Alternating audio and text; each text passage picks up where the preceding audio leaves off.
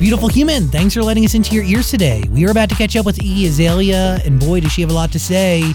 The end of an era, that's her latest project. And yeah, this is the end of an era. We're going to discuss everything with Iggy Azalea in just a couple minutes. Please subscribe to this podcast, share it with those you care about, and let us know who we should talk to next. That's Zach Sang Show on any form of social media. I love Iggy Azalea. I love what she stands for. I love everything she's done. And we're going to talk about all of it right now. Here we go.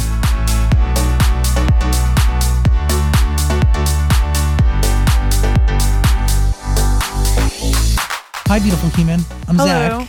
That's uh, Dan, and that's Iggy Azalea. Yay! I made it. Yo, thank you really for taking the time and giving us energy today to dissect the body of work, but also cover a bunch of different topics here that are Yeah. pretty significant. One, because, like, okay, let's start from the beginning. Like, are you, is this actually it? Like, this is the album, and then you're done making music for how long in your mind right now?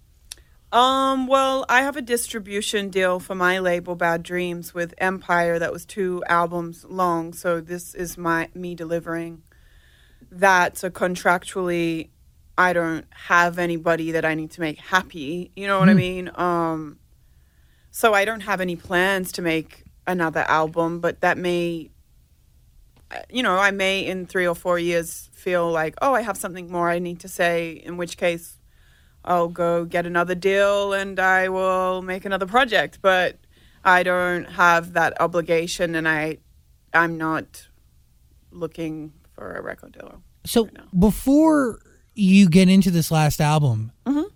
do you know it's going to be your last one? Uh, yeah, Really? But well, because a obviously it's idea. it's contractually the end, right? So you know that Yeah. that's coming up, but obviously you, you go in knowing that like this is going to be the period. yeah. I mean, I wasn't sure at first because I had a lot of other people that were asking me, knowing that I would kind of essentially be a free agent, like we want to sign you and you're done, and. Um, I never even sat down honestly and had those meetings, but it was something that I discussed like within my team and with my management. Like, are, are you going to go and take another record deal, and what does that look like for you with the other projects that I know I have coming out in the next what was then like year or two in in the future, but now is actually happening. Um, and they they wanted me to take another record deal, and I kind of didn't really. I don't know. I just didn't really feel like it. I just didn't really want to, so I didn't. Um, Is it hard taking on a, a, commitment like that and having to create a certain amount of art, promote it to a certain degree? it's very time consuming, but I love spending my time doing that. Um, I think that wasn't necessarily the time factor wasn't necessarily it for me. I just felt like I um there are so many different factors to this like decision, but I think that I just it was a lot easier to talk about a lot a wider range of topics before I was really popular because I didn't feel that there was that speculation about what or who I was talking about or um, you know I there were where there wasn't that large volume of people that felt that they had an invitation to discuss whatever it was that they thought I was talking about. And sometimes maybe you are talking about something and other times you're not. And suddenly you have like this conspiracy theory about a song on your record or whatever the hell. And as I've gotten older I just um I just feel less willing to share certain things about my life if I'm just being honest. I mean, I don't really owe it to anybody to have to share certain elements, but, But when you're making music, it can want to. suffer in that way. The thing is though, I don't want to. That's the thing. Um so I just feel like for me it was it made sense to do this project and then to not do anymore because I don't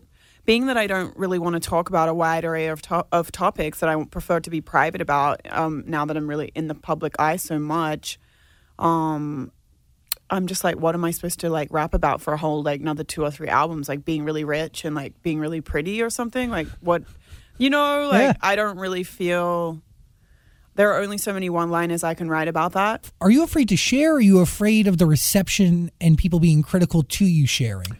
No, um, I just it's I just don't want to. It's like meeting a stranger on the plane and then they like ask you about how it's going with your boyfriend or something. It's like I just it's not that I necessarily care about what your reaction to it is. It's just that it's not your business, and I don't really want to have a discussion about it with you. I have become increasingly private the older that I get. Um, before, I just when I was a lot younger, I would just would probably tell the person sitting next to me on the plane Everything. what the inside of my looks like if they asked. You know what I mean? And it's just changed naturally over time. But this, I feel like, you know, one of our first conversations that we ever had was about this topic. And it was Yeah. about hip hop radio in particular. Really, I mean, being, to, to, just to be frank and kind of, it's too simple to say this, but being misogynistic and feeling entitled to really analyzing every lyric that you put out there and then grilling you on those actions. So, what forces you to become quiet though? What forces you to, uh, to It's not necessarily, I hate the word force. It's just because lead you to it? I just, it's not even hip hop radio. It's just like the world is on the internet. And I don't want my life on the internet to that degree. The things that I get requests from even my own fans to want to talk about, it's just like, I have no desire to talk about that with you. Is this why you stopped posting photos of your son online? Um, partially, yeah, it has a little to do with that. Yes, it's just like I just don't, I just don't want to talk about that with you. so Were you honest in the new classic? Yes. yeah, Totally. yes, yes, because I I wrote it all before I was very famous, so it was really easy to do those things, and I didn't have that like snowballed effect of what we're talking about, what you're talking about, Zach. Um, and it's just like I don't know, I could breathe, and there's like a think piece about it, and it's just like I don't really care to discuss things with you that already aren't really things I feel like discussing with strangers. And I particularly don't feel like discussing them with strangers when I know that that that the level of speculation and like kind of always negativity or whatever it is that comes with it is not something that I find very enjoyable. And I'm just like why am I still why am I what what is the what's the functionality or where is the joy in this for me? You know what I mean? Like. I don't have to make music. Let's just be real. Like I'm at a point in my life where it's like I don't have to do that. That's not like making me all the money to pay keep my lights on or something. You know, like I can I can opt out of everything and I'd still have a very nice happy life. So I'm really only doing this for my enjoyment. And I don't really find in much enjoyment in in making songs that are topical in that way and I also think it's a little purposeless to make a you can't make a full album body of work if you're not going to dive into those details. And so for me I was like I think it makes sense that I really would love to like make an album the end of an era and talk about kind of like this time capsule of my life, my 20s.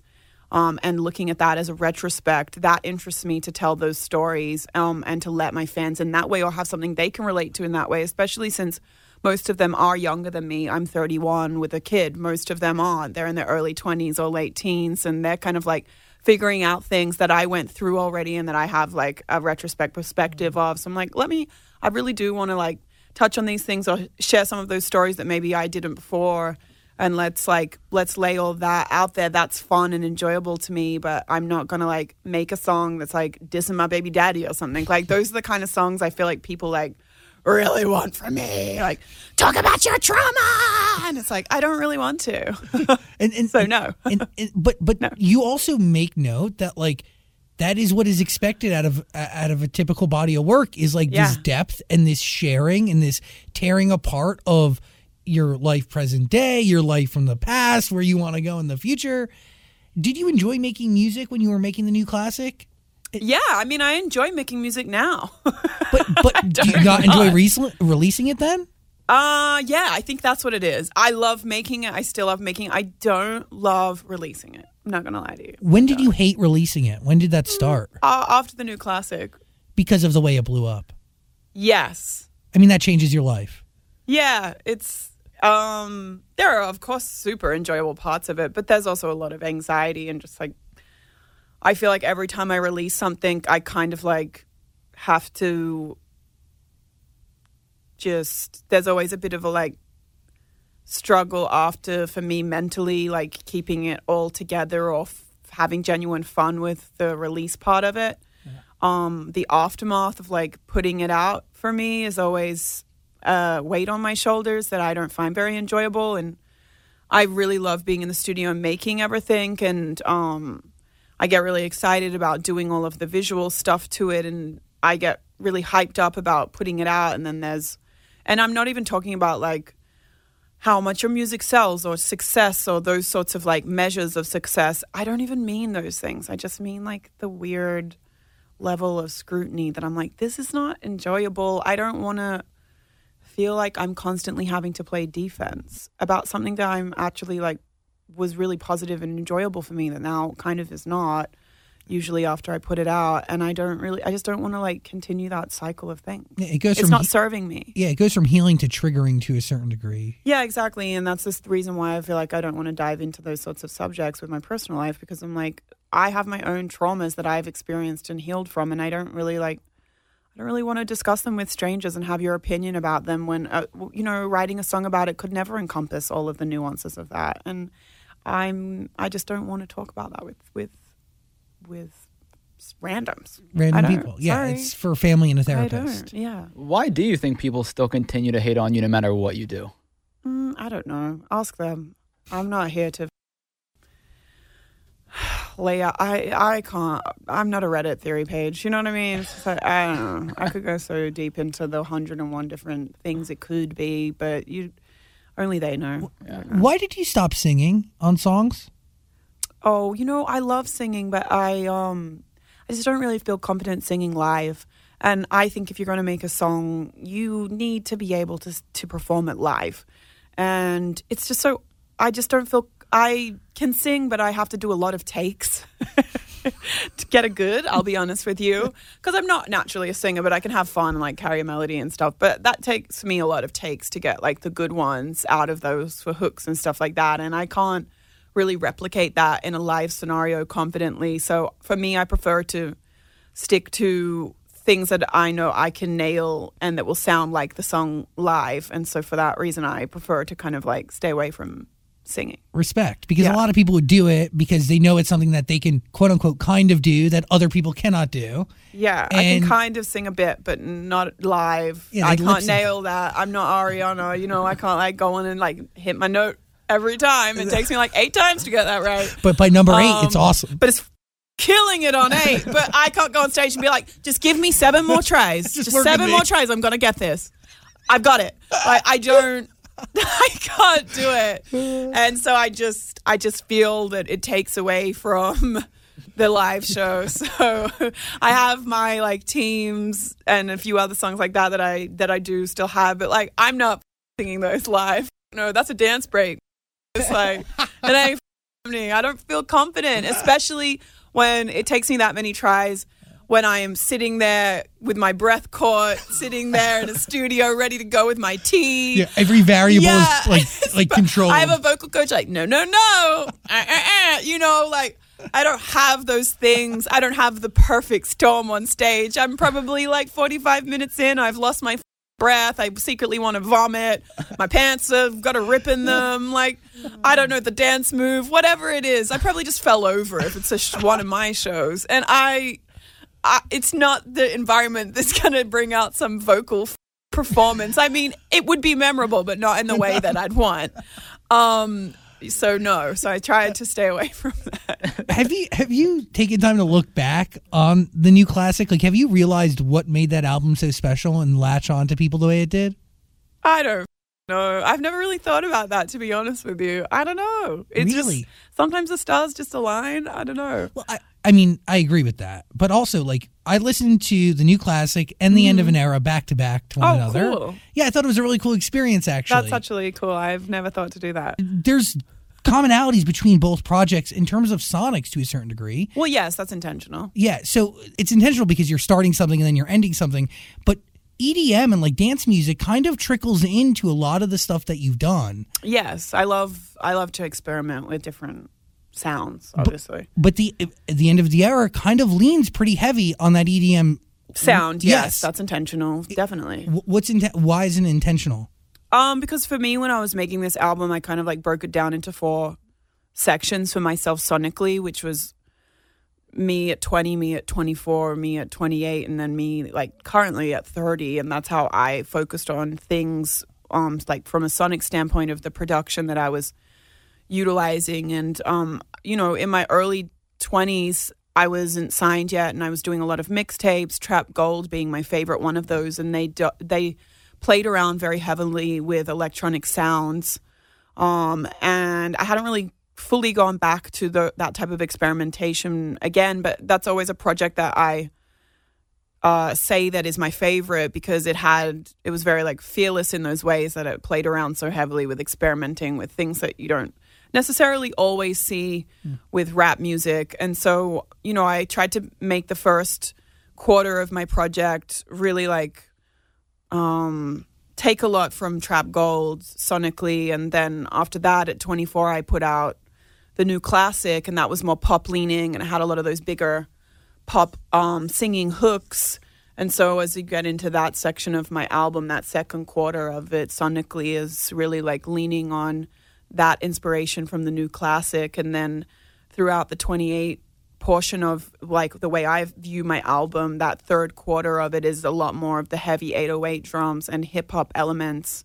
Um, and it's a little bit darker um, in that way that kind of reminds me a lot of 2017 uh, 18 19 you know I had survived the summer and I did um, in my defense and they were very like heavy hip hop records, which I think for me was like kind of my rebuttal to a lot of people saying like you're a pop, pop rapper, you're not a real rapper, and so I think for that reason, maybe consciously, maybe subconsciously, I wanted to like lean in and be like, no, I'm doing all these really heavy drum like open rap.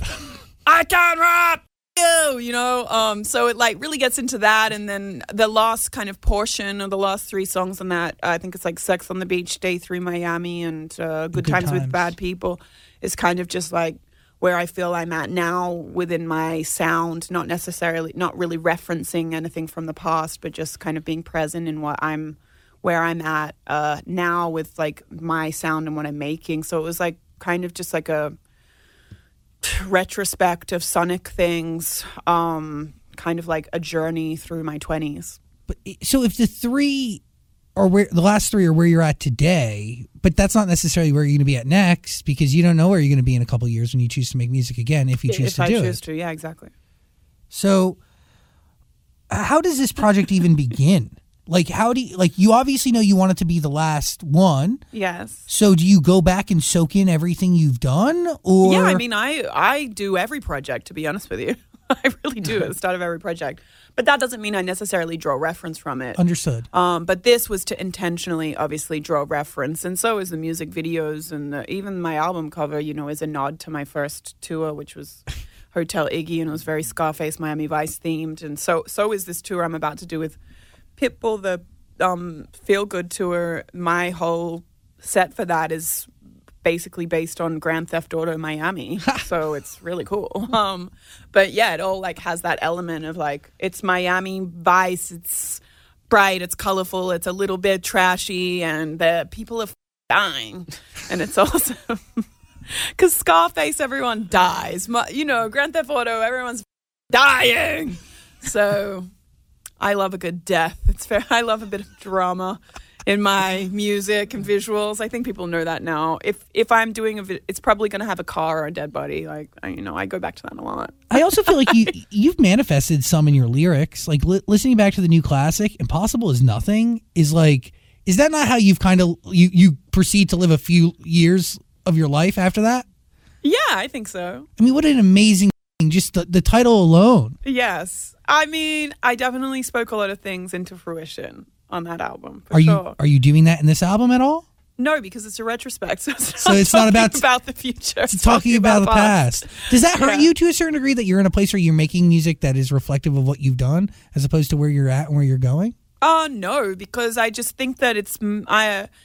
My fans, like I mentioned before, they're so much younger than me that for me to be talking about this is me or my child or whatever the hell like i don't know that there's much that they could take from that that they mm. could feel connected to and i think that it's more fun and interesting to talk about like you know even something like um shut up. Like I'm just talking about a night that I did drugs with my friends and w- went out on South Beach and got in a fight with a girl. Like that's something that you might do in your 20s, you know? And it's like if I can give a perspective on it, whether it be slightly comedic or whether it's something like Day Three Miami, which is kind of like I actually made that song directly after Shut Up, even though it's not that way on the album, where it's like, okay, I've been here.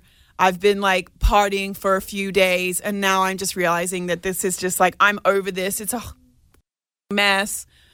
Ugh, I hate the guys we've been talking to. I don't even know if I like my own friends really. Like I've got to get my together. Like just even things like that in retrospect. Um, writing about them is so funny to me from a different perspective of, of when you're younger and going through them. And I think that like for me, it was more interesting and fun to talk about those things and know that like these are a lot of the things that my fans are doing now Yeah. that I can offer a more grown up but funny perspective on. I don't know that like a 21 year old like gay kid needs wants to hear about me feeding my baby at 2 a.m. Like I don't know that that guy really cares about that, and it's like, and there are not to say that there aren't people that would, but I just think that it's my job in a way to find ways to connect with the people that are interested in me um, from a fan perspective, and it's my job to figure out like what are the pieces of me and what are the pieces of you that we both have in common. And it's like, well, I want to discuss these things because I never really talked about a lot of these stories, or I, you know, and I think actually I see you guys on Twitter all the time having these kinds of experiences, and I'm like, oh, I remember doing that when I was that age. Actually, I want to talk about it. I want to write a song about it. That's more interesting to me, and I honestly don't naturally feel like I want to write a song about my baby's growing up or whatever. Like, I don't really feel that I want to make a song about that. And I feel almost like there's this forced pressure that's like, well, you did that now and you're over 30, so you have to re- make music about that. And it's like, well, I don't want to. So, how about that? I don't want to because I feel that it's boring and I don't care. Does I a, don't want to write about that. does a part of you wish that you were writing about these things, but they were all happening to you in real time, as opposed to being No, reflective? because who wants more than a decade of that? Not me. No, man, I'm good. I just want to sit in my pool in my house that I and have a glass of wine and make some cook some dinner for my friends. Like that's my night and having fun now. I don't want to lose my shoes walking down the street and and my shirt smells like vomit and I'm like, what? With my friends. Like, I actually did that a thousand times and it was super fun. I did it. I'm good. I, there's a problem in life if you still want to do that after doing it for a decade. Like, some people, they don't get to live in their 20s and they have that moment in their 30s or whatever. So I'm not going to put an age limit on when it's not okay. But I think everybody should have that, like, wild, crazy adventure for a few years. And then you're kind of supposed to, like, uh, evolve out of it, which I have. I'm like, I don't really, wa- I don't want to do that eternally. I'm good. Is there anyone for you to maybe write music about your kid, but it's just for you? No, not right now. Um, but I'll still write. I mean, I have like a ghost name that's registered and stuff, so I still plan on writing. And I write. I can write a very. I can write well for like R and B or pop Yeah. music just as good as I can write a rap. I can't. Can I sing it? No. Um, but like I'll write stuff like that with other references, and then I let the reference singers go in and do it. I mean, like Sex on the Beach with Sophia Scott. I wrote that with her. All of those melodies and stuff like that. I have a heavy hand in writing, so I feel confident about doing that kind of thing, and probably still will do that kind of thing, but just not with my name attached to it because I have such a large fan base that I think to see my name on a record that I didn't that I wrote on but am not a part of, weird. um, it's weird, and I've.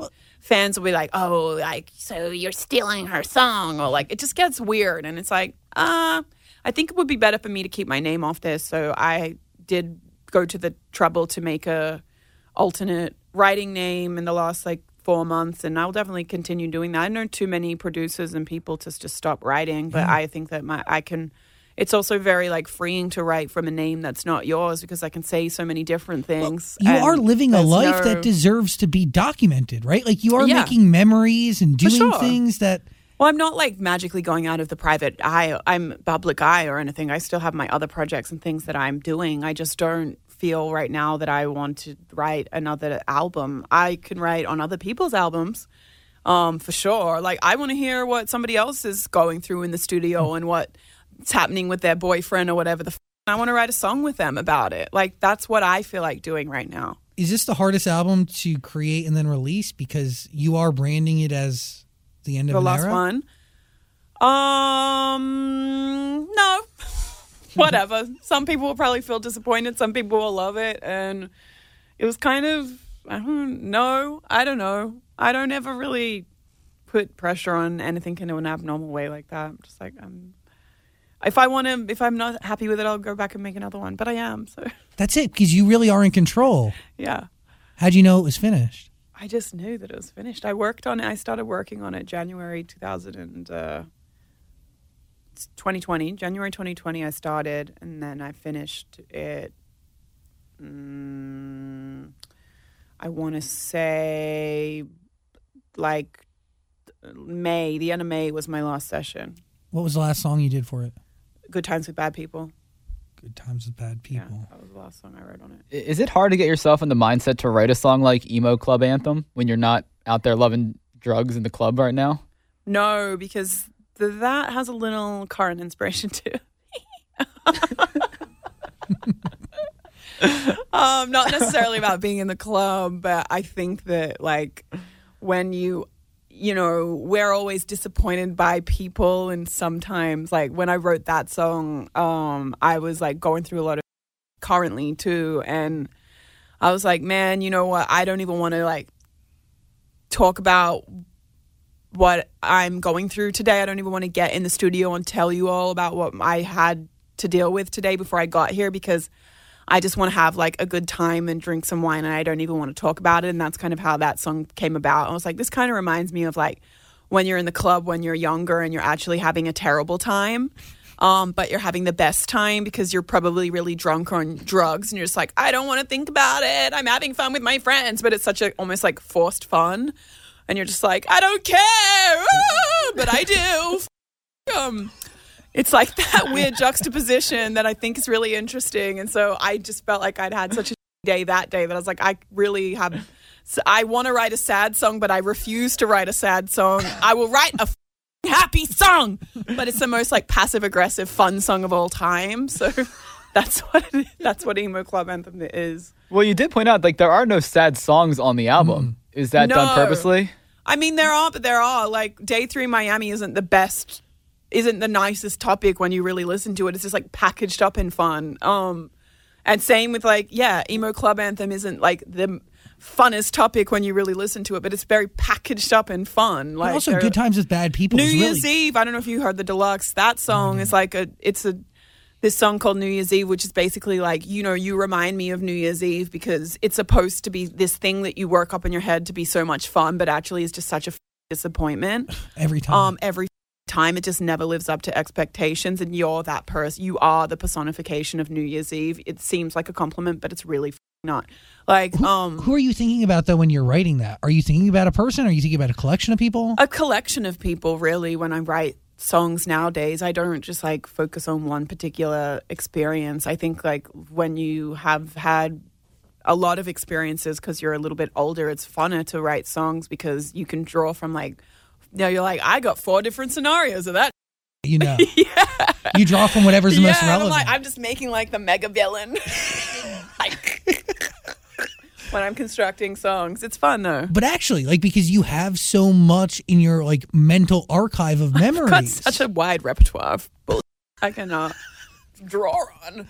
Yeah. so good times with bad people. Yeah. I, I by the way, like hit me because it is a realization. Like you have party friends that aren't really your friends. Yes. You're having a great time, but they f- terrible individuals.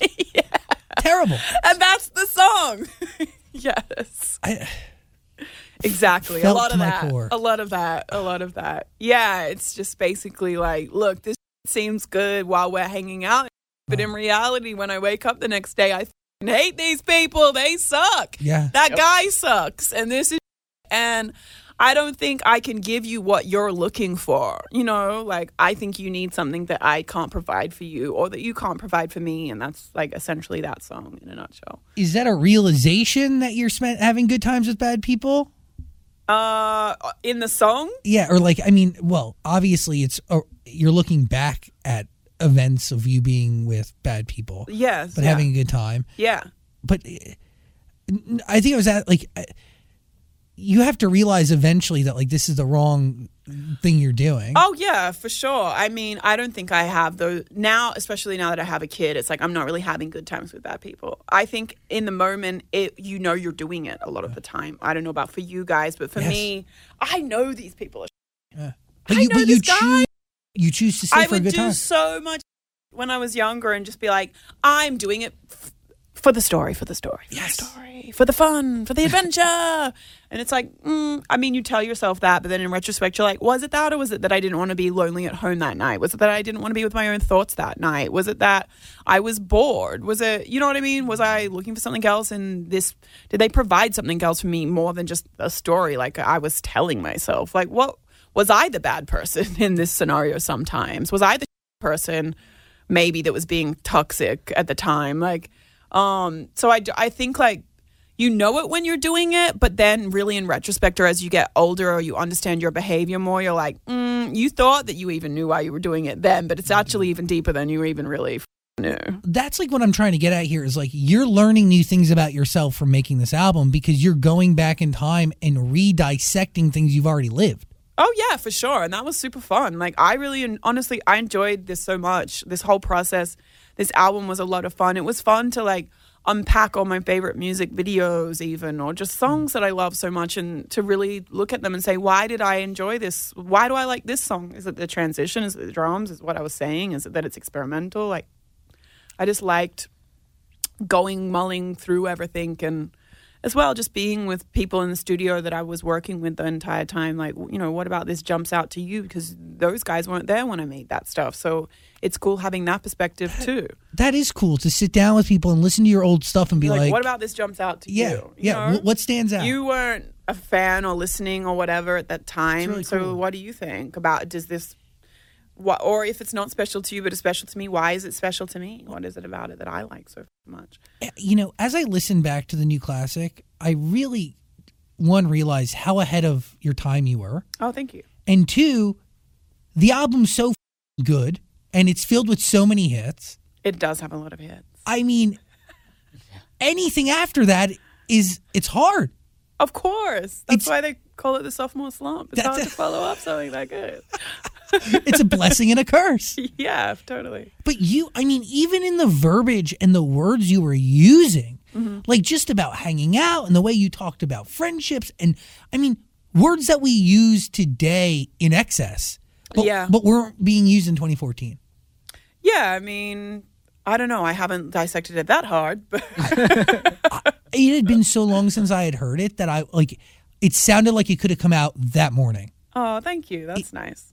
Timeless, Thank you. really. Thank you. Though it was the new classic, so that's what I really was hoping that it would stand a test of time and not age like.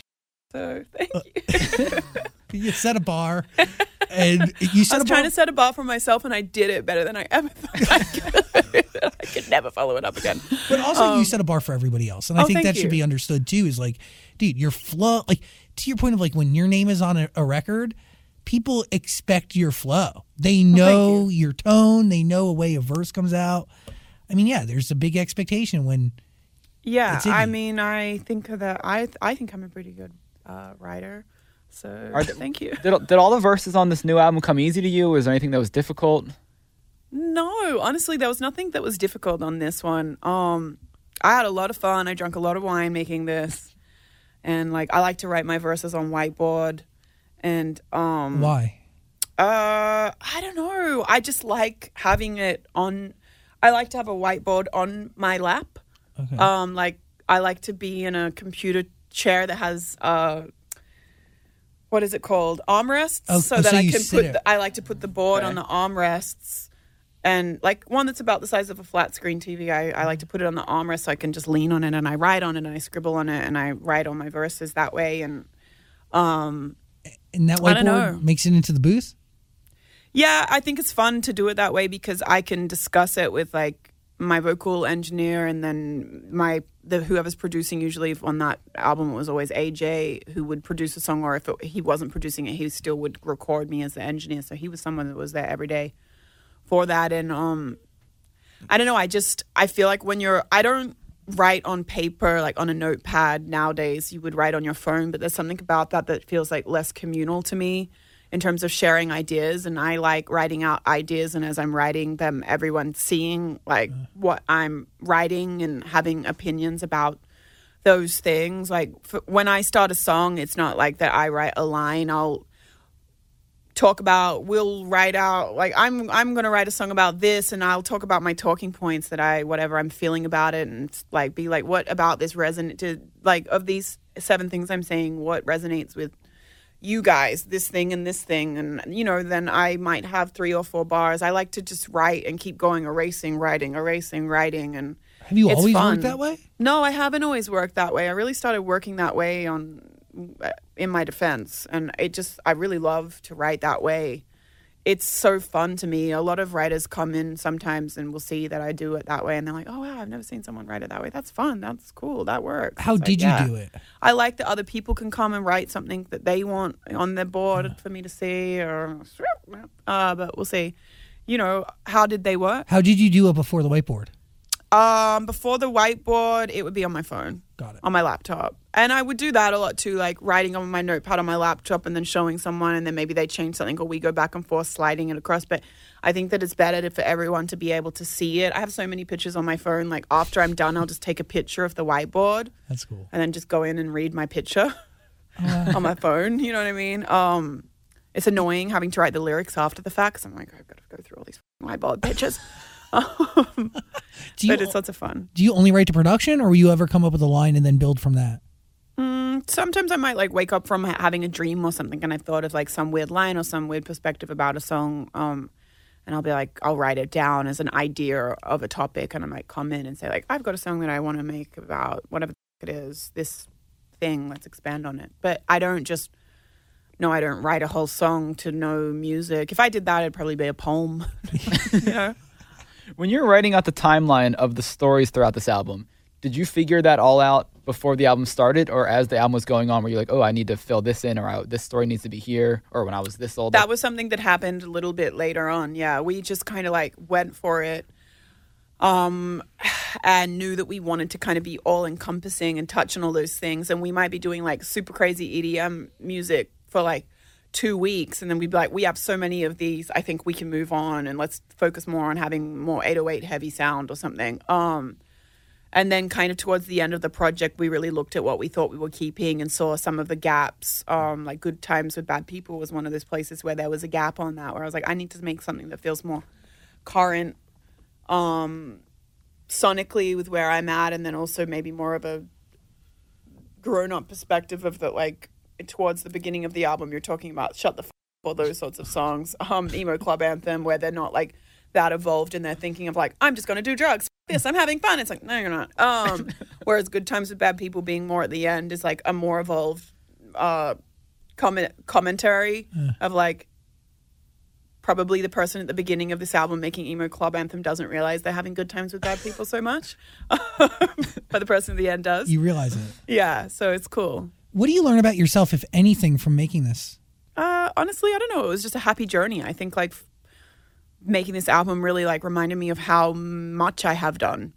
Um, and I don't even mean like for other people or for fans or like for hip hop. I don't even mean that. I just mean like how much I've done in terms of my own creativity and how much I really have experimented or how many sounds I've really played around with or how much life I've lived, how many different lives. I feel like I've lived nine lives and I'm only in just in my early 30s. So it's like it was cool to see to go back through throughout that sonically, artistically, visually, just me as a person looking back and being like, wow, I really have grown a lot. I really have played around with a lot. I really have touched on. I really have never been scared to experiment and try those things. And I felt I'm like mm, I should be happy with myself. I did a lot. This is pretty cool. You did. You've done an exceptional amount. Done a lot. Like, like it's it's wild.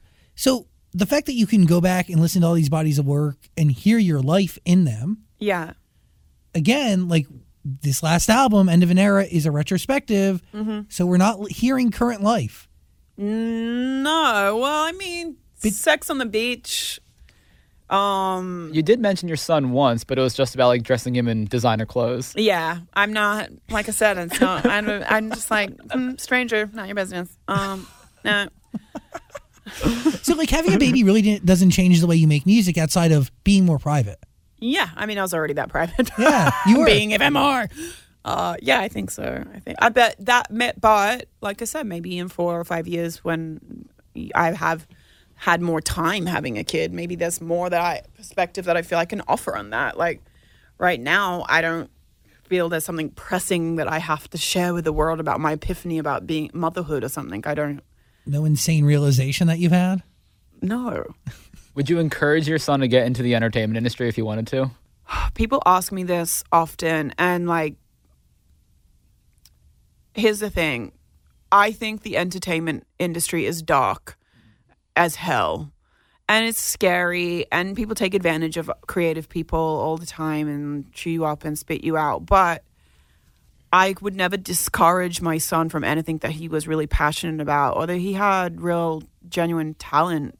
Um and so if he ended up being talented as a musician and that's what he wanted to do, then of course I would have to help him as much as I could and offer my advice. Same with his father, really, you know, but it's just like, and I think he shares the same sentiment with me about that. That's like, if he wants to f- be a landscaper, he can do that. If he wants to be a athlete, he can do that. If he want, whatever it is, if he want, if he li- likes biology, he can wants to be an engineer. Anything like I'm hundred thousand percent support whatever it is that my son likes to do, even if it's something that I'm like, ooh, that's a little scary. Like you know, I can't let my experience or my like trauma or taintedness within that like um bias make him not be able to have an experience at all because it's his life to live. I just have to be my job is to be supportive of him and to like build his self-esteem and help him do whatever it is he wants to do, really. So there is no off-limit job that he cannot have.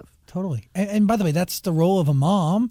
And at- at the same time, like, the industry could be dark, but it's also given you so much. As Of course it has. I mean, my life is amazing. Like no f- complaints about it. It is don't mock my words. It's amazing. Um it's the sh- it really is. So uh, there are no complaints, but it is like I think it's uh there's a lot of like uh things you have to overcome mentally with any kind of high pressure job though, not just music. It's music at this level is a lot of pressure for anyone. Sports at that level is a lot. Running a company at that level is a lot. So it's just like I think in success comes a weight of responsibility that you have to carry. And for me, I feel that way or jaded or I'm saying this about the music industry because that's what my profession is or I'm one of the best at my profession. But if I ran the Walgreens, you know what I mean, regional location of all those stores, I'm sure I would feel that that same pressure in a different way. So it's like for that reason, I don't want to say like you can't do that. It's like you can do whatever you want. It's been great. There's, with great success comes great responsibility. Amen. Peach body. Is that describing you? Um, I What guess hot, sexy. I'm a hot, sexy. So yes, there are the hot, sexy in this world too. It's for you too. Thank you so much. You're welcome. I think I have a peach body. Well, I did want to. Speaking of bodies, why is it important for you to open up about what you've done? Because in the Brazil, you said pay for this body and none of it's cheap. I mean, I've never not talked about my plastic surgery. I'm on the cover of Cosmopolitan talking about my nose job. Like, I've always talked about that. But we don't want to share, right? I mean, I don't. I'll give you a little one-liner here and there. Don't ask for the f- name of my surgeon. You're not gonna f- get it. Do your own research. But your nose might not look like my nose after that. But It's true. you know, I don't, you don't, I didn't magically sprout tits at 25, you know, like I think we all know what's going on here. Um, so yeah, I'll touch on it for a little hee hee, but other than that, my business. Basically. Well, now I feel bad asking about the one-liners. Oh no, no, ask away about the one-liners, but there's not much more to them other than that. Like I like to have a little joke about plastic surgery in my real life too, and um, and so yeah, f- I'll put it in my music as well. There's a lot of funny things to say about that, so why not? What else you got over there? Oh, that was uh, now. That's, that's the only one liner you have ready to go? No, I've already talked about some other one-liners. yes, my son wears designer clothing, and I have fake boobs. Well, because because when you slipped, because I listened to the album and I was like, okay, she she is very private. You can tell uh-huh. you're not putting a lot of your personal life in it. So when I do hear some of these lines, I'm like, oh, that one stuck out because she's talking about it. That's funny. when you are so vividly explaining your life, it's obvious. You know what I mean? Like, and the new classic, like, it is that. Like, dude, love, goddess, like, Jesus. I mean, even in my defense, like, that was ripped from reality to a certain degree, right? Yeah, it was. It was I mean, so is this whole album. It, it different, but from a different vantage point. yeah, from a different vantage point, exactly. And that is why the end of the, uh, the end of an era is pretty unique. 14 songs on the not deluxe. What are we doing on the deluxe? 16, 17? I think it's 16 or 17. There's one song that I'm like, I don't know if you're to see the light of day. Um, Listen to the end of an era. We're to put a link in the, in the description below. yes. Um, uh, we we touched on emo club anthem. I had that on my list. Pillow Yeah. fight. yeah. I mean, w- did you actually have a pillow fight? No, Pillow Fight Like is not. sex. That's more so like, I think Sirens or Pillow Fight, those, uh, really Brazil. Oh my God. Did you see what I deal with? Is it a friend? No, I wish it was. It's not. Uh, a lover? No, I don't have a lover. Really? Yeah. I really don't. Is that healthy? I think so. It's better than having a one. I yeah. I mean, hey man. yeah. I think so. Yeah, having none. I mean, if they're none of them seem wor- worthwhile, then yeah, having none seems healthy. I think. Uh, I've just been alone my entire I'm just life. gonna be like, so- I must have a lover, so you'll do. Well, by the way, some people are like that though. Some people are, are desperately in need of a relationship. And Good just, times for bad people. See, it's. I'm good. I'm good. you learn. I can't do those. I'm like that again. Yeah, that's something you might do when you're a bit younger. I'm like, I have a child, so what would be the point in me wasting my time people that I just know it's not going anywhere fast with, or that are kind of terrible people? It's just like, for what? I I'm not going to do that nowadays. when you can give your time and energy to the human being that you created. Yeah, I'm like, I have a whole son that I spend my time with, that I'm with. Who wakes up in the middle of the night that I want to be there to put down? I don't want to go and waste my night with some guy I don't give a f- about, really. So I'm good on that. The End of an Era is an album you need to listen to. There's a link in the description below to listen to it. Um, but would you say instead of a period, there's like more of like a dot dot dot at the end of this, or are we are we sticking to a period? It's kind of also a period. Yeah. Like, at first I was like, maybe I won't even say that I'm not going to make an album. But then I just felt like that's kind of mean to leave my fans like thinking that there's some other album coming in a year or two when I really don't think that there is. So maybe I should just be transparent about the fact that I kind of have, I have no intention of recording another album. Um, and everyone's like, but you love making music. And it's like, I know, and I will still make music just for other people. Um, but I just yeah, a lot would have to like magically change about myself for me to want to go back and make another album. So what's on the agenda moving forward? Music for other people. Yeah, I'm gonna write music for other people. I have a makeup line that's in every Ulta and like every store across the entire universe. Casual. It's on Mars. It's everywhere. Called Totally Plastic. And I have like more capsule collections that come out that will be with Ulta and stuff too that I'm already working on for next year. I have my perfume company that is going to be in stores too, so And I have to work on those things. And All there of are that just is a lot of work. it's a lot of work, especially like with me because I'm so meticulous and I am such a micromanager control freak. Um, I just don't know. I just worry. I refuse to delegate. That's the problem. I refuse to. Um, it takes up so much time. Like my makeup collection, I've been working on for a year and a half, and it's like I. I don't go to bed most nights until about like 4 a.m. and then I wake up at like 8 o'clock in the morning. I have no time to sleep because I will be working on perfume, makeup, and my album as well as the fact that I do all my music videos, I do all the creative concepts, I sit in on every edit, I sit in on every color, I sit in on every beauty note that goes off to editors. I sit there while they design every logo. I sit there with next to somebody on a computer while we do my merchandising. I do every single element of it. So it's like there is no delegating those things or time constraints to other people. Um, and the, I'd only have so much time in the day, and I only have so much time in the day as well to then delegate and give to my son, Mm. who has to have the most time because he deserves it, obviously, and I love him, and that's who I want to give the most of my time to. But I'm like, I really don't have the time to raise a child and have three other projects ongoing all the time. People will be like, well, but other people do. It's like, but other people, maybe they pref- are better at delegating, or they prefer to, or I, I don't. Or don't have a kid. Yeah, I just I like to I need to be that involved in something for me to be happy to put it out with my name on it and these things are always conceptualized like with my own ideas and I like to see my own ideas through. I don't really like to hand them off to somebody else and say, "Okay, go on, it's a relay, run across the finish line." Like, no. Well- I refuse to pass it to somebody else. I like to be there for every element of it and so things like the makeup collection, you know, there are so many different components talking to vendors in China, figuring out injection molding, sampling them. And you're like- involved in all of this? Yes, price pointing them, figuring out the crazy ass way that it's like the zippers made here and then the bags here, and you've got to get it from here to here on this timeline and this, that, and the third, and you can only put four gel colors in this, but how's it floating and the pan's breaking and blah blah blah blah. blah. It's like there are so many components to the. Oh my god! It would do you like you just don't sleep. I have felt like I haven't slept for a year and a half. Um, and You've been like this for a while, since as long as I've known you. yeah, yeah, exactly. And it's like um tiring but fun.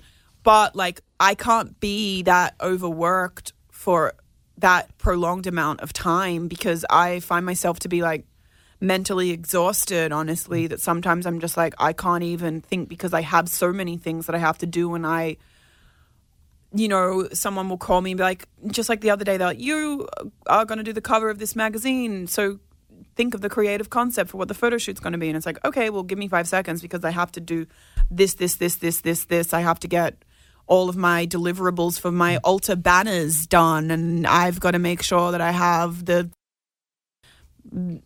PR bucks and this and that and the third with makeup. But then I'm also trying to shoot my album cover and conceptualize that and figure out the location and the permits for it while I'm also trying to figure out color correcting a video for the cosmetic launch that needs to get done but also I have to go to Rocco's that night to promote I am the strip club but then also the next morning I've got to be up at 7 a.m. because my son wakes up Yeah. and we have to do stuff and I'm there doing a swimming lesson for him or whatever it is that we're doing and it's just like there are so many elements of it that's like when in that do I have time to be creative because being creative for me at least I don't feel that I can do that when I'm overwhelmed with a million other things that I need to answer to and um so it's just like I need to have a little bit more time to do nothing to be create to but the To be- nothing is being creative Well, that's what I was going to say. Like, do you think you'll be able to write more better songs and create art that is,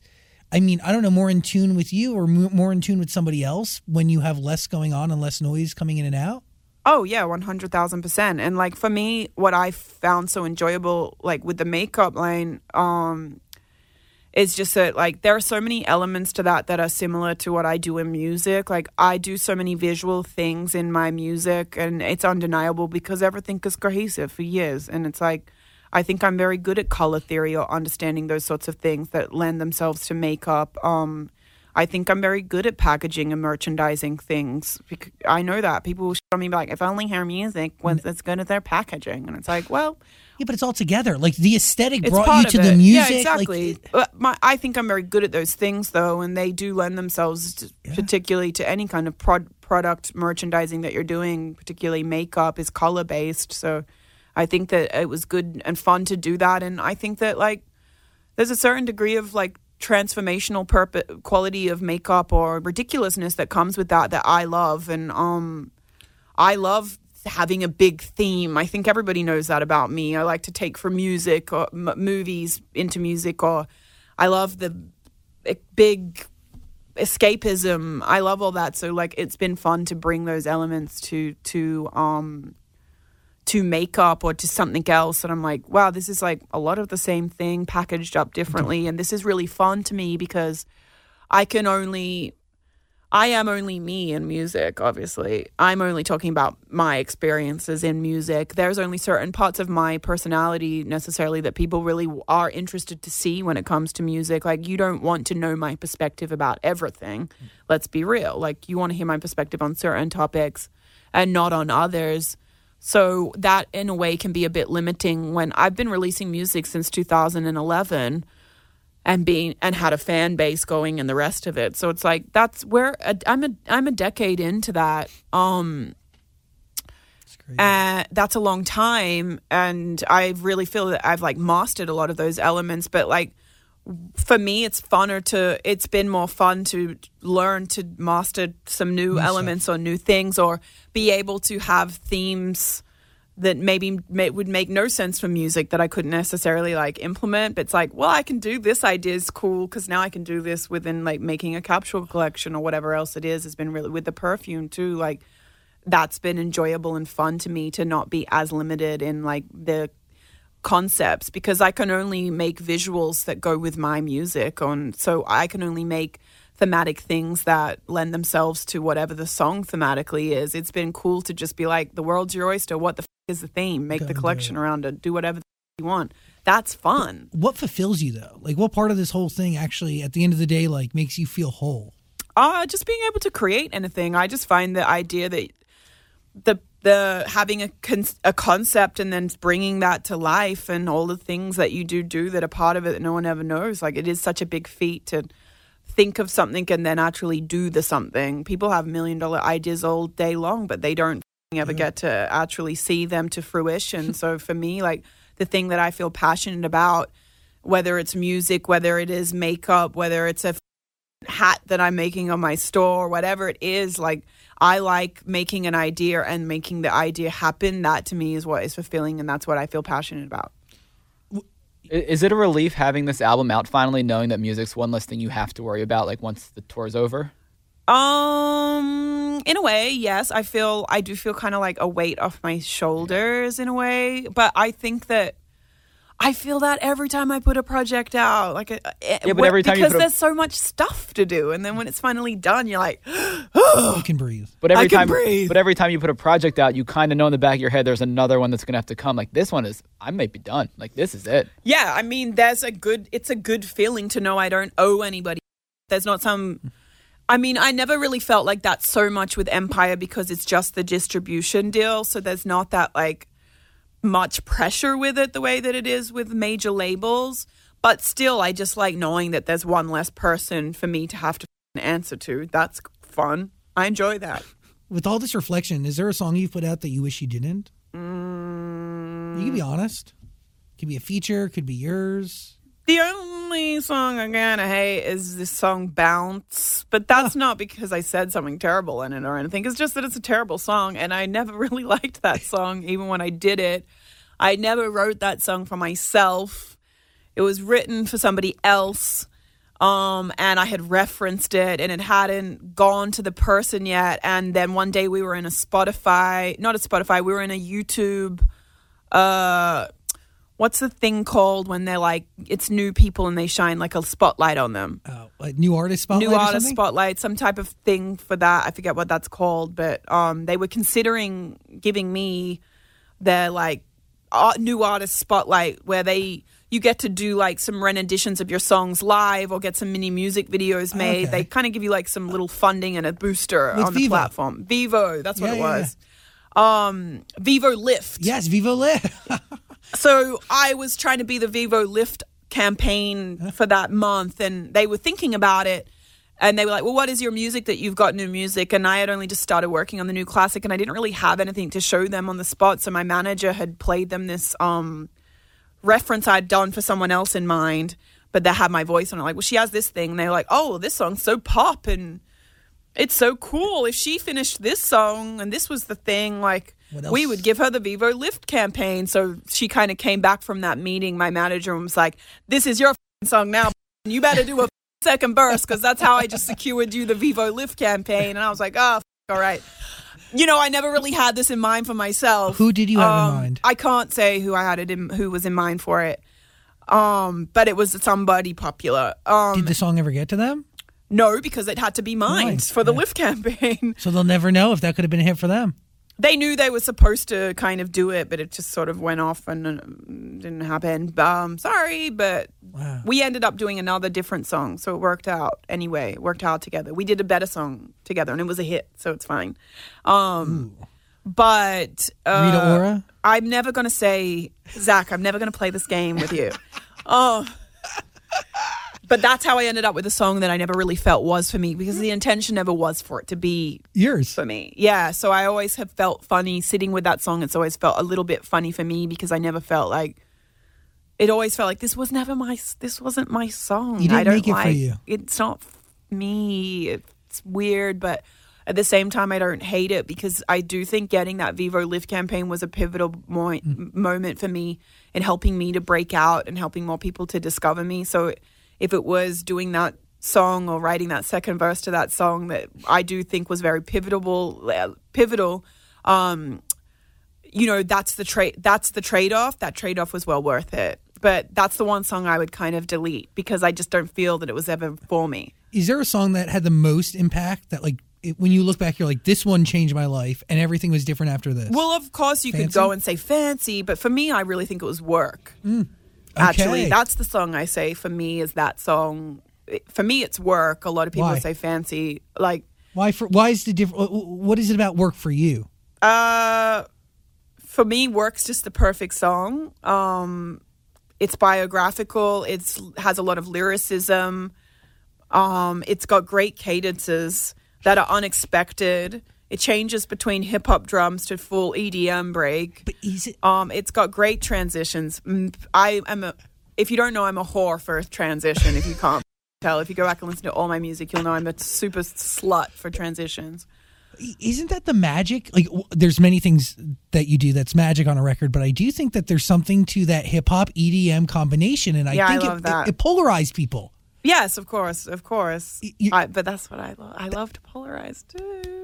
Well, because the freaking verses are so good and your flow's Yeah. magnificent. I think for me, that's why I love work so much. It has all of those elements, and I just, I felt really accomplished making that song, and um, I think that it got a lot of people's attention. Like, well, maybe she does have lyricism, or maybe she can make a song that's catchy, or maybe she is gonna like push things um, to somewhere that's un- an unexpected place. Um, and it's just over time I don't get tired of performing that song. I love Fancy. It it changed my way more from a monetary standpoint or in other ways with fame, but I think like work is a song that creatively pushed me forward and that I feel really like proud of. Um, I don't necessarily feel proud of Fancy from a purely like creative standpoint I get that. if that makes sense. Like, I'm proud of it because it changed my life and it was amazing. But I don't feel like I don't look back at Fancy and think like I'm so proud of that. That was such a like amazing piece of work. Is it because Like, I think of that about work? Is it because it's so simple? Fancy? Um, yeah, and just like I know that I don't think there's much lyricism in Fancy. Um, but that's not the point of that song. That's it. Every song's point isn't to be lyrical or every song isn't to be biographical. I think Fancy, what's great about Fancy is that it has an incredible amount of hooks packed into one song.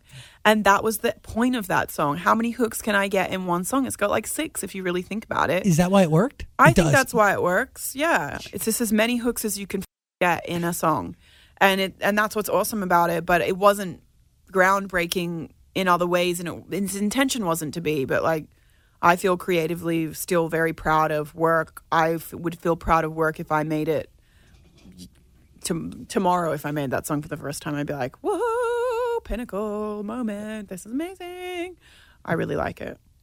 Is there a feature you've done that you thought was challenging and transformative in a way? Because you wrote your own features. Yeah, of course. So, I mean, they all have to be challenging because you're working with a, a, a wide set of personalities. Right. Everyone's different. Right.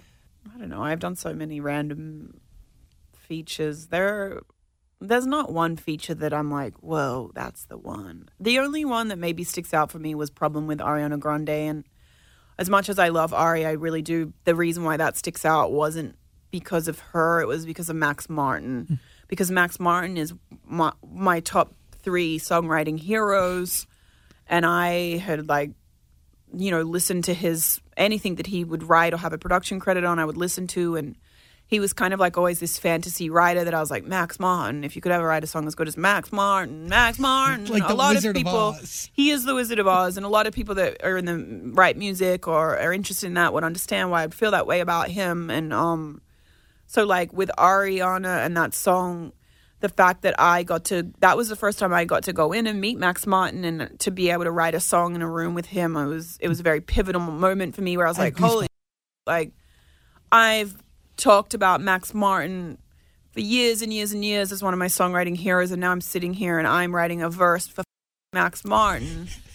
This is amazing. So like that was a really like pivotal pivotal moment in my career where I felt very um validated that I was a good writer because I was in a room with Max Martin and he wasn't helping me write something. He was just like, do this. And I was like, okay, I've got to f- do this. Did he give you any notes?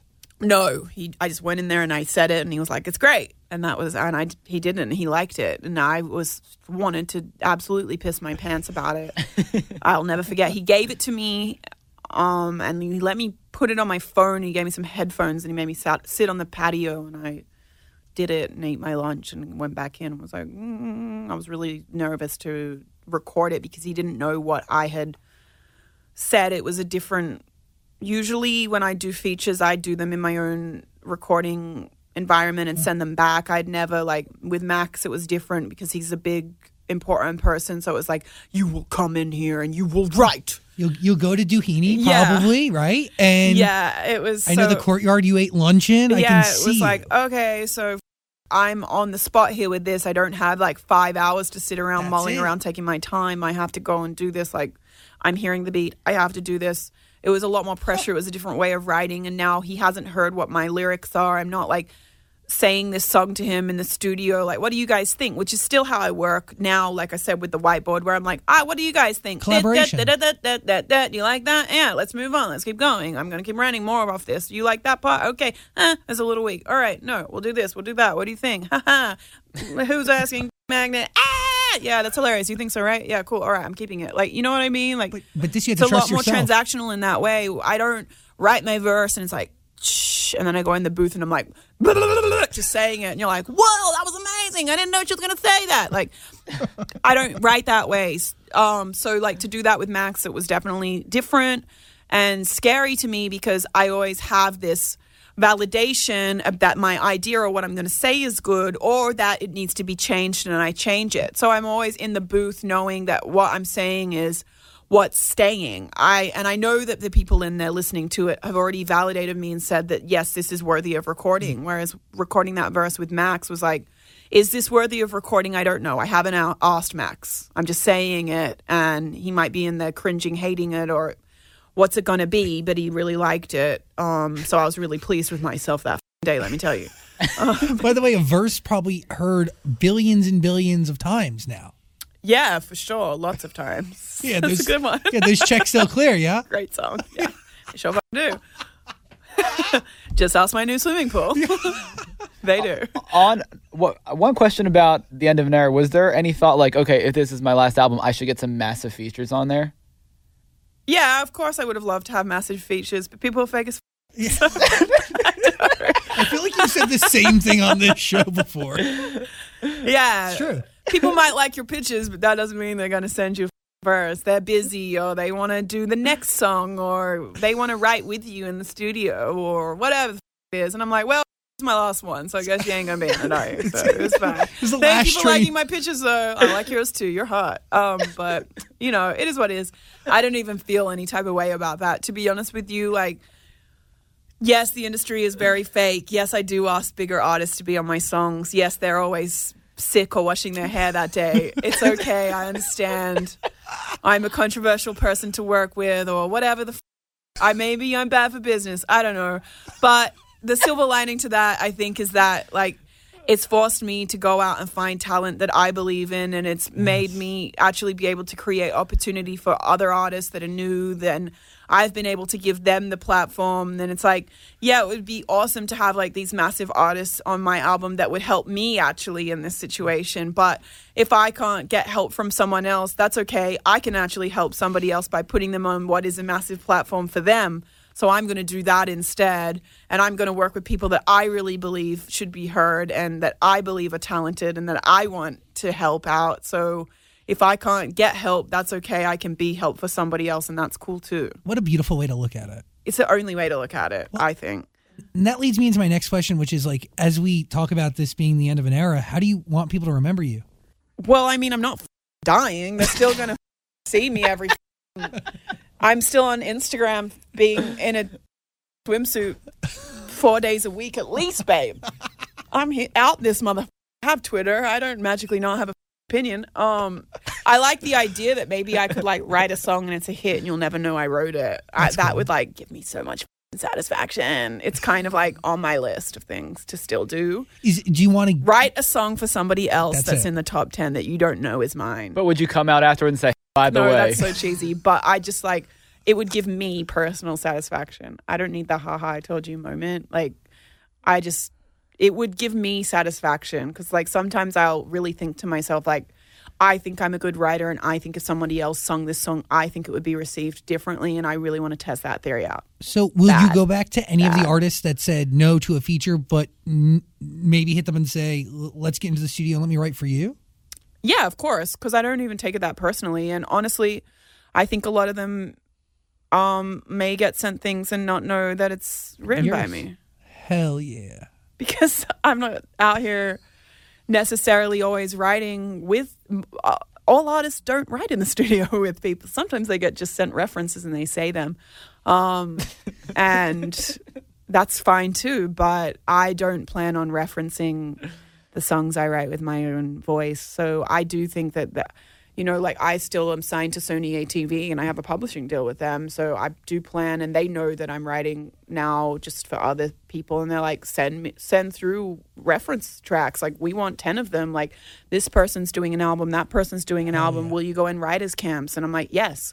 Will you do this that and the third? I'm like, "Yep, I want to." It's fun. Azalea I started walked- in writers camps. You know, I started my career that way. I think it's really fun. I love writers camps. So I'm like, "Yeah, I would come be in the writers camp a lot of the writers I already know, you know. So it's just like I think that would be so fun to do, and I think that there might be people out there, maybe one day even saying my not realizing till after they've said it that actually whoever the whoop whoop wop that is this name on your song is it's actually me, and I actually wrote it a lot of it for you, so, and I think that's cool that they wouldn't even like be able to have that bias on her. I kind of love that. Yo, I want this. I love that. you. I want it for me too. I want it so mad. the, the image of you walking into a writer's camp to write for somebody else is something I can never get out It's of my funny because I wrote with um, this girl um, on Good Times with Bad People, and we wrote that hook together. And she was like, "I didn't even really write this. You wrote everything." And I was like, "No, you did write. You helped a lot too. She did." But she was like, "I don't. I'm like not used to coming in and actually writing with like people. I so often come in the room and the artist is just like, uh, I don't know what I want to write about. Uh, write a song. Uh, I sit in the corner of the room and I write a song for them, and then they go say it. I'm like, I know, I know.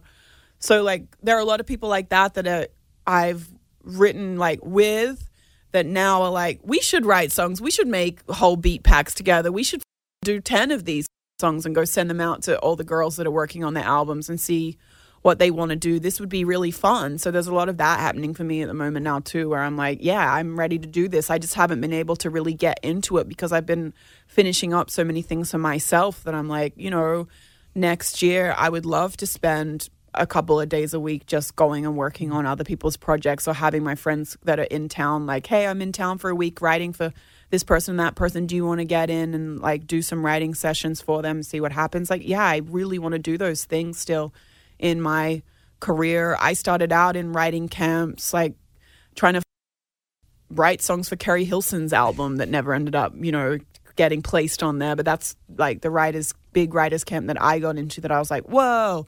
And I just think it's so fun to write from someone else's perspective. So I really want to like get back to that. Would you ever write another like a rap verse for somebody? Yeah. Yes. Oh wow. Totally. I thought you were just talking pop songs. No, I mean rap. So what if Cardi B called you and was like, "I'm working on a." I know she doesn't. She uses if anybody, writers, if bunch of writers. anybody that raps, anybody out there that wants, you know, a song, it doesn't even have to have my name on it. I'm around. I'm around. Straight up. What are you thinking? Nothing. I think we got covered a lot. Yeah, the we end, did. The end of an era. Uh, Is this the last time you're going to come in here? Is that is that what that means? Maybe. no. Uh, maybe. it was nice knowing you. nice to know you too. Bye. See you See you guys. See you later. See you later. no, seriously, listen to the end of an era. There's a link in the description below, and I I really do think that you should use this as an opportunity to not just listen to this new album, but go back and listen to all the other stuff that Iggy's put out there, because yo, you are you are ahead of your time in a you. serious way, and Well, I hope people will love this just as much. Honestly, like I really feel that this project, this album is very special to me. I don't know, I just feel like it's the most me thing I've ever done. It just is. Like, I don't know, it's just so me. is it so you because it's you f- over the last decade?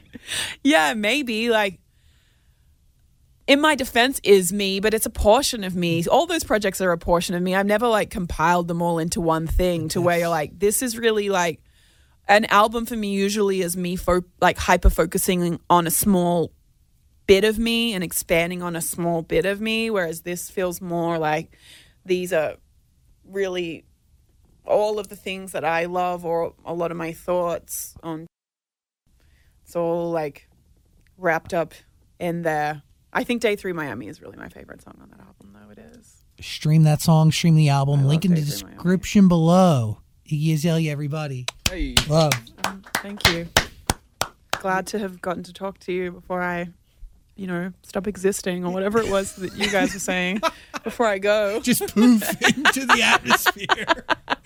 this album comes out, you just vanish. Yeah, I'm like, I'm still around. I mean, I might do a verse or something. I might feature on some songs. and, you, know, you know- who knows? Maybe I'll. But I'm not. Featuring I'm just is not good signing money. a. I'm not signing any record deals. I'm not. No, Why I would don't want to. why would you? But also you have the means to do it all yourself and you can release your own art if you want. Like you can Yeah. you can do whatever you want. Yeah, right now I just want to do other for at least a good like year or two or three. Uh, Yeah. There's too. There's not enough time in the day.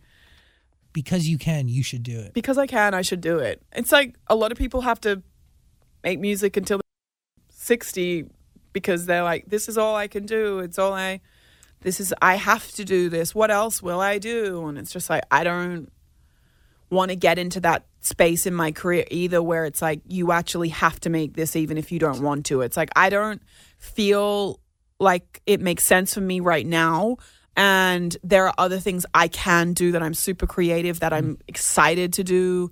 And so it- I would be like playing myself to continue to do something that I'm not like 100% um, present in or able to like 100% feel comfortable partaking in right now. Like to do that and leave these other things on the table or not give them my full attention. And then later on in life, I'm like, well, what else do I do? It's like, well, you probably could have done this or this or this or this, but you never took the time to like to to bother developing those things or to get better at them. It's like I don't I don't want to be I don't and also I hate touring. But it, it's a long Yeah. As you're about to, as you're about to go on tour. No, but I love it's different because that's the last this is like the last hurrah in a way for touring. So mm. I'm hype as f- to go on the Pitbull tour because I'm like I get to live it up and then I'm going home. It's only a two month tour. Usually for me, touring or at a certain point in my life, touring was like I'm spending 30 days out of the entire year at home and then not 30 days in a row.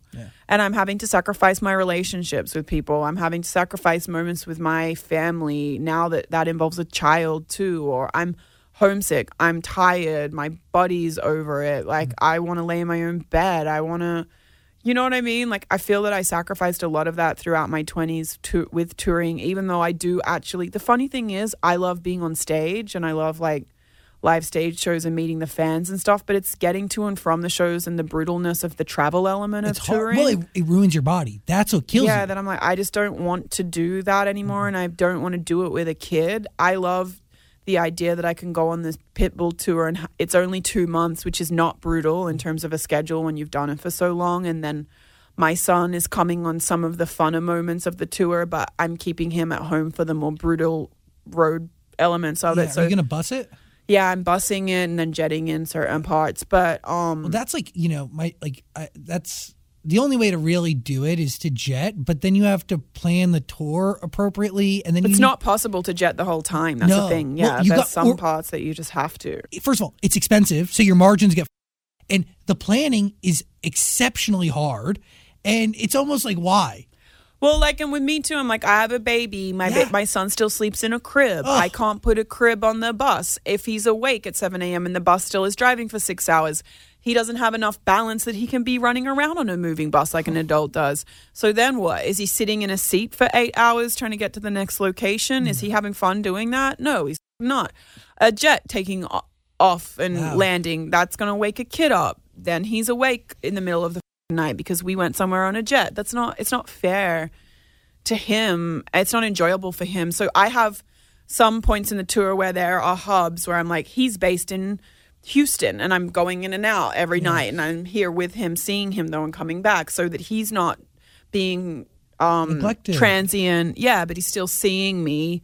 But like I can't do that all the time. That is another big factor in it where it's just like, you know, we are talking about making music. We are talking about making a living.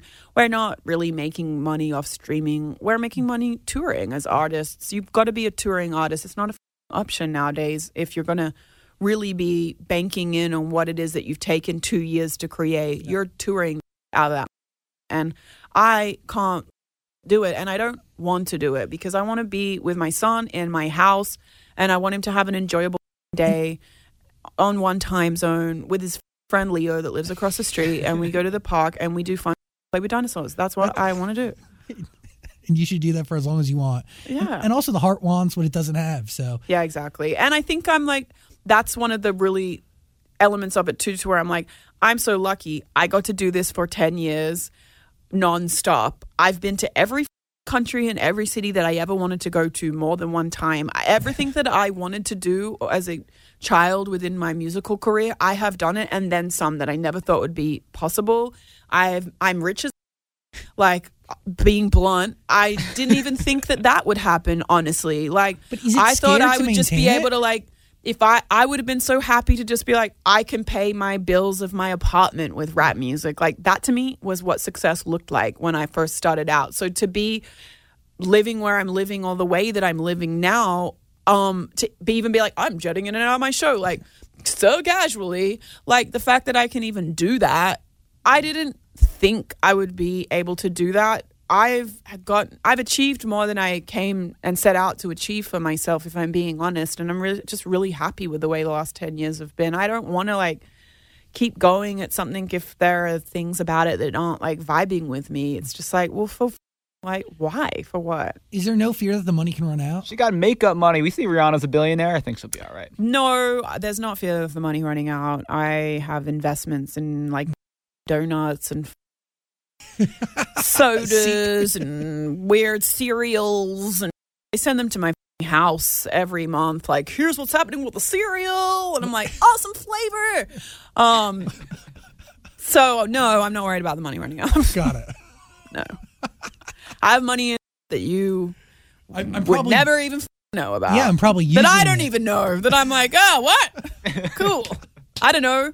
The guys tell me like I'm really lucky. My manager is a really smart businessman. He has like I'm like his pet. I'm like his passion project. He doesn't even. He's always like, I don't really make that much money off you. Honestly, I just like you. And I'm like, I know, I know. You know, he does other products and is invested in brands and things like that. And I've seen him be so successful financially and so secure financially that I, when I got a little bit of money, I was like, can you just tell me whatever you're doing? Can you just do it for me too? Like, Smart. if you're putting 400 grand in that, could I put 100 grand in that? Because I don't have as much money as you, but like, could I be, could I piggyback off your good decisions about? And he's like, yes. So like he just will come to me and be like, "This is the thing that I, we're doing. So do you want to put two hundred grand in this? Because you should." And I'm like, "Yeah, I trust you." So I just trust that he has really sm- he's really smart at stuff like that and I just do what he tells me to do and it seems to work out. so that's so it's all about who you know, I think is the lesson in that. Like sometimes it's not about being the smartest person in the room as you they could say it's about just knowing who to ask to get the answer or to have the ability that to acknowledge that you don't know the answer and like I don't know that much about business or I'm not some like person that has such vision that I can identify brands that are going to do well or something. But I know someone that I think has that vision, and he his life sure does seem like he's got that vision to me. So and take my money. so I just give him my money and yeah, be like, do whatever you're doing, do whatever you're doing, do it more with my money. Even my mom came to me and was like. Do you think he could take my money and just do whatever you guys are doing? And I'm like, yeah, we could probably do that too. Yes. So, like, it's all about who you know. I think, like, if you ever want to do anything in life, whether it's investing something or if it's something creative or whatever, like, if you don't feel you have the scope of the vision, like, just make friends with people that you think do or that you look up to or that you admire like make friends with those people in any element of life that you want to succeed in and if there's something that you feel you're lacking find people that you think like can deliver what it is that you need and like follow their advice just don't always try to come up with your own and like I have faith in people in those ways. I have faith in myself creatively and my creative vision, and I have faith in other people in the business endeavors and other things. And so, no, I don't fear that the money will run out. I'm okay. I love you. Thank you for being here. Thank you. You're yeah. I just feel like we said goodbye 700 I times. did.